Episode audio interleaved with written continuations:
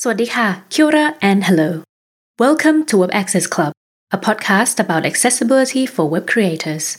I'm Prey, a New Zealand based UX engineer who is learning to make accessible web products. In this episode, I'm going to share what I have learned about disability culture. When you want to learn about a group of people, the easiest way is to ask a friend who belongs to that group. Want to understand how Kyudo practitioners think about Japanese archery? Chat with your friends in Kyudo clubs. Want to know the best way to eat Korean barbecue? Ask your Korean friends. I wanted to learn more about how disabled people use the web. But here's the problem I don't have any friends with disabilities, or at least, not the type that is glaringly obvious to me. This makes the easy way of learning a little bit tricky. It's harder to empathize with people you hardly know.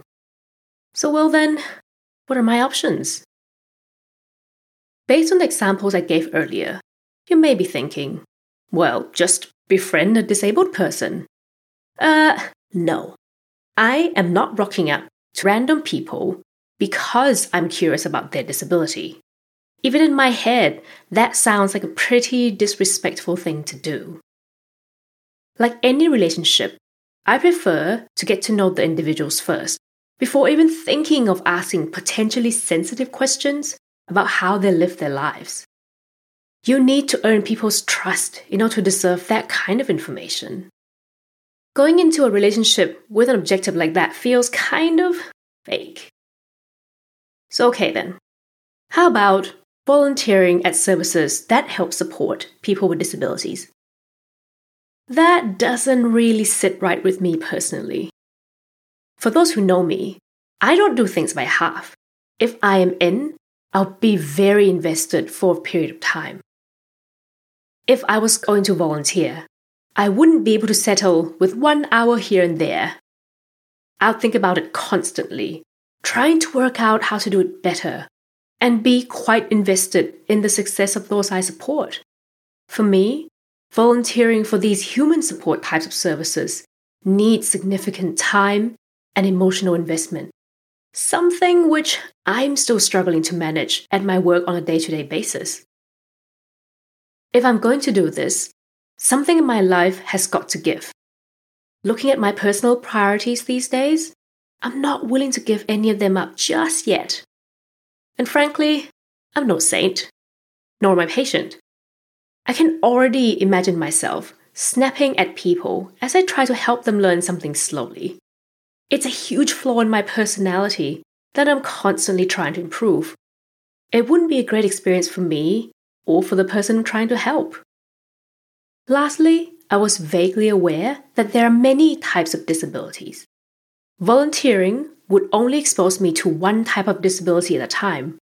But I wanted to know about as many types as I could to refine my front end craft. So, next, I tried attending sessions hosted by groups that teach the public about different types of disabilities. Surely, this is next best thing, right? A space geared towards teaching ignorant people like myself. And I'm allowed to ask questions, and no one will be offended by that.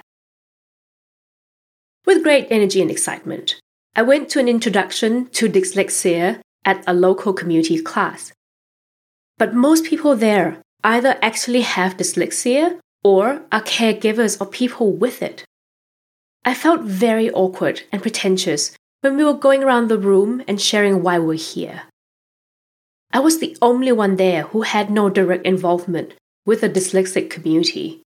It felt as if I was there trying to be the hero to save people. While the reality is, I was only there because I was curious and to see if I can further refine my craft. Hearing the worries and concerns from parents in that session made me feel like I was intruding in their world. I never tried to join those kind of community education sessions again. So, I resorted to my last option consuming as much content about and by people with disabilities as I could. At first, I started with something a little closer to home. I focused on listening to talks and reading blog posts about making accessible experiences by other web professionals. Thankfully, these are easy to find. Events and groups that rally around accessibility as a cause are quite good at making their materials free for the public. Think A11yCamp, A11yTalks, Inclusive Design 24, and Ally 2, just to name a few.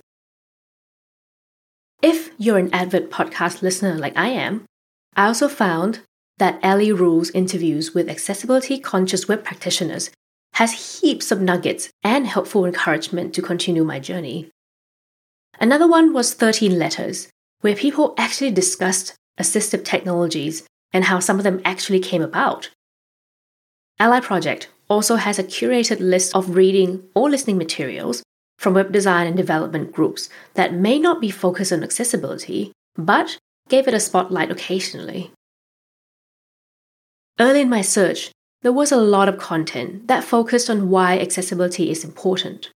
But since I felt that I'm already sold on the concept, I kept looking for other types of contents that shine a little more light on how disabled people use technology.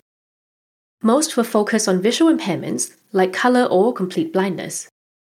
There are talks of enabling keyboard interactions with sight or screen reader experience at a high level. And there are things like ensuring sufficient color contrast, how screen reader user might navigate the site, or about other less known assistive tools like screen magnification. After a few months, though, I started noticing a pattern. I realized that I especially enjoy content by a few practitioners. Their content and style really gel with me, when someone asks, I've always recommended Sara Soueidan to any code conscious people, and then Anna E. Cook or Shell Little for design conscious people. With Sarah, it was her passion for writing truly meaningful code. She always explains her reason in such a way that it's possible for someone else to incorporate her learnings in a way that they code. I have spammed so many front end and design related conversations with links to her works. With Little and Anna E. Cook, it was the way they shared the lived experience as an accessibility focused design practitioner who is also neurodiverse. They made me realize that I really know nothing about people with spectrums of ADHD, autism, dyslexia, or any different way of viewing the world. They remind me once again of why I'm actually on this part of my journey.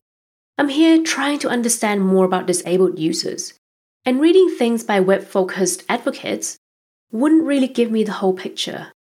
I need to consume content by people with disabilities. It really is the next best thing to knowing someone with disabilities. And luckily, there are also heaps of great resources out there. It took me a while to muster the courage to listen to a disability visibility audio that was recommended to me in a chat thread at work. I know that I could read the book, but these days I prefer to listen to things while doing chores around the house or on a commute to work. I happily purchased an audio copy and waited for the right mindset to listen to it. The stories of people with disabilities that I heard were enlightening, hopeful, and heartbreaking all at the same time. It highlighted systematic barriers for people with disability, their resilience, passions, and longing to be respected. These stories do not seek to explain or inspire, they just share things as they are for those storytellers. True to the book's name, it is simply trying to make disability visible. The book acted like a door to learn more about disability community. So I picked up topics from the book that resonates with me. I found myself going down rabbit hole of all sorts of things related to disability like guide dogs, adaptive clothing, mobility scooters, disability gaming, and really cool looking but functional walking canes. I was also ecstatic that Alice Wong has a podcast with the same name, so I dive into those too. They're like 100 something episodes. Eventually, I found three other podcasts that I really enjoyed Be My Eyes, The Blind Reality, and The Neurodivergent Woman. Be My Eyes interviews people with different spectrum of blindness. They talked candidly about their path to independence, joked about some frustrations of their built environment, while reiterating how sighted people can become great allies. This podcast taught me that there are subgroups within the blind and low vision community, and their needs are all very different. People who are partially blind may not think of themselves as blind at all, and may not associate themselves with the blind community. They may want to use as much of their vision as possible, thus, opting in to use really, really zoomed in interfaces, rather than learning to use screen reader. Assuming that people of all spectrums of blindness are all the same is a very common mistake. In the blind reality, Becky shared her experience as she slips in and out of partial vision. This is a very personal story, and Becky spilled out how she first hated the white cane, how she fears being unable to raise her child, and how she eventually accepted blindness as a part of, but not all of, her identity. Becky's podcast also reinforces the idea of independence for a disabled person. People with disabilities are capable of doing things as long as their built environment is not hostile towards them, and that they're taught strategies to navigate the world they live in. It made me reflect upon the built environment that we have here in New Zealand. The curb cuts, the properly done braille bumps, the cafe that let dogs and thirst guide dogs into their premises, kneeling buses, and wheelchair accessible trains. It is not perfect, of course. Accessible housing is rare, for example, although stairs with no wheelchair accessible entrances. But compared to Thailand, New Zealand just seems much less disabling for people with disabilities. The Neurodivergent Woman podcast was one of my most recent discoveries. Monique and Michelle talk through different types of neurodiversity through the lens of their profession a psychologist and a neuropsychologist. Their podcast seriously made me think about what is considered normal. The lines seem so blurry. The needs of some neurodiverse people, like quiet spaces, doesn't just help them operate, but also help me focus and gather my thoughts. Online advertisements can be overwhelming and distracting for people with ADHD, but I also find them distracting and annoying. At some point, I came across the concept of ableism. Growing up, the only time I see disability in the media was when someone with disability does something that exceeds societal expectation. Even now, I vaguely remember the headlines covering some artists without hands who was using their feet to paint, or a blind person graduating university. I never stopped to wonder why did they become headlines? Artists with all their limbs, with similar seeming art and output, probably won't make the headlines in the same way. And people graduate from university every day. What is so different about a blind person graduating? Why is it that the everyday things that they do is seen as so special? After going through all of the disability visibility, Be My Eyes, and a few other disability podcast catalogs, it finally dawned on me. The society has a shockingly low or no expectation of what someone with disability could do. On the surface, that may not seem problematic. But expectation is biased, and humans act upon those biases. Thinking this way means people without disability can simply ignore a segment of the population and continue to create an environment which excludes them. It's the able bodied people thinking that they can't do anything anyway, so creating something for them is seen as a chore, an extra, something out of the ordinary that benefits only an unproductive group of people. Oh, now I've learned that that is an example of an ableist mindset. Another example of ableism is assuming that people with disabilities cannot do anything and then overreact when they found a way to contribute and be independent in the society. These microaggressive behaviors could be saying, someone did this despite of their disability, or you're such an inspiration to a random wheelchair user buying groceries at a supermarket. This is unhelpful because contributing citizens with a disability is seen as special. When someone is special, they don't need other people to change to accommodate them. Others just assume that these people are special and will work extra hard and rise above the hands they've been dealt with. Where in reality, if our environment like buildings, technologies, and processes are truly inclusive, any disabled person can find a way to contribute and be independent. After all, someone becomes disabled when the environment is disabling to them. With an inclusive environment, a blind person who codes would no longer be a miracle. And no one would blink an eye at someone with no arms doing some gardening in front of their home. The worst thing that a society could do is to expect and treat people with disability like an unproductive member of our society. These days, I need to constantly check my bias when thinking about someone with disabilities. Is what they do truly inspirational? Would I react the same way if someone without disability did the same thing? From my current understanding, people with disabilities do not want to be pitied. Pity is as unhelpful as unfounded admiration. I believe that people with disabilities want independence and to receive a fair treatment. What I find most fascinating from my research is the way different parts of the disabilities community think of and refer to themselves. From my observations, people do not want their disability to define who they are. They only want to be associated with their disability community when they want to be, and only when the association is meaningful and fruitful to that relationship. It was hard to wrap my head around this at first, but I understood that it is something to do with identity and how we see ourselves.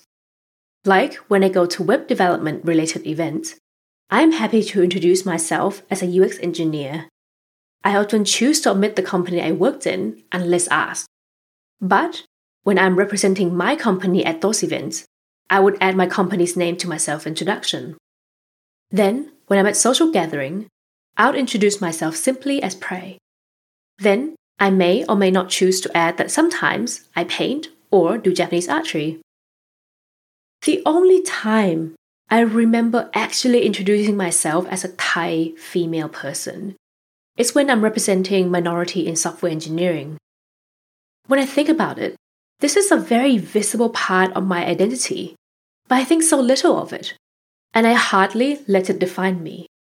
I often choose to opt out of woman in tech narrative due to its association with women feeling victimized and needed to band together to fight against the male population. I never felt it, and therefore I don't feel like I belong to that culture. So I concluded that disability is a culture, something that people with disability can opt in and out if they want to. At a party, a blind person can introduce themselves without mentioning how blind they are. That attribute is not relevant at that point in time, but they may be happily disclosing their blindness when applying for a guide dog and training to navigate with one. That may be when they felt it is safe or beneficial to subscribe to the blind culture, which comes with support to gain greater ability to move around independently. This makes me ever more aware of the hats that everyone wears. We wear different ones in different situations all the time and take them off when we don't need them. Everyone, regardless of abilities, should be allowed to do that without being judged. But some types of disabilities, of course, do need extra support, even if our environment has been inclusively designed. All that means is it is unsafe and unfair to make assumptions about people's abilities. After all that learning about disability culture, inclusive design is both more fascinating and overwhelming. But hey, if it was easy, my colleagues and I would be out of jobs. And plus, this is a journey, and I can improve bits by bits over time, surely, right?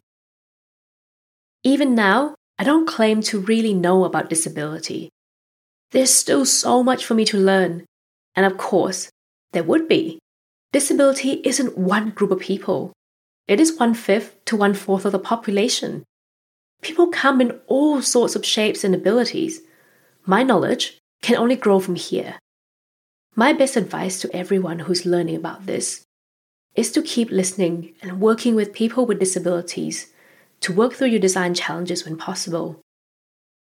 I do hope that one day I'll get to make web products with more people with disability. That will give me a much more natural way to understand disabilities better. But for the time being, that isn't in my control. All I could do is keep that disabling ableism mindset in check when designing and coding any product. So now, I understand a little bit more about different groups of people that I've been ignorant of most of my career. I'm going to have to understand the assistive tools they use to access my web products, though, so that's coming up in the next episode. You can follow Web Access Club on Twitter, Facebook, and Instagram. Show notes, resources, and transcripts are available on webaccessclub.com. If you like this episode, please tell a friend, leave a review, and subscribe wherever you get your podcast.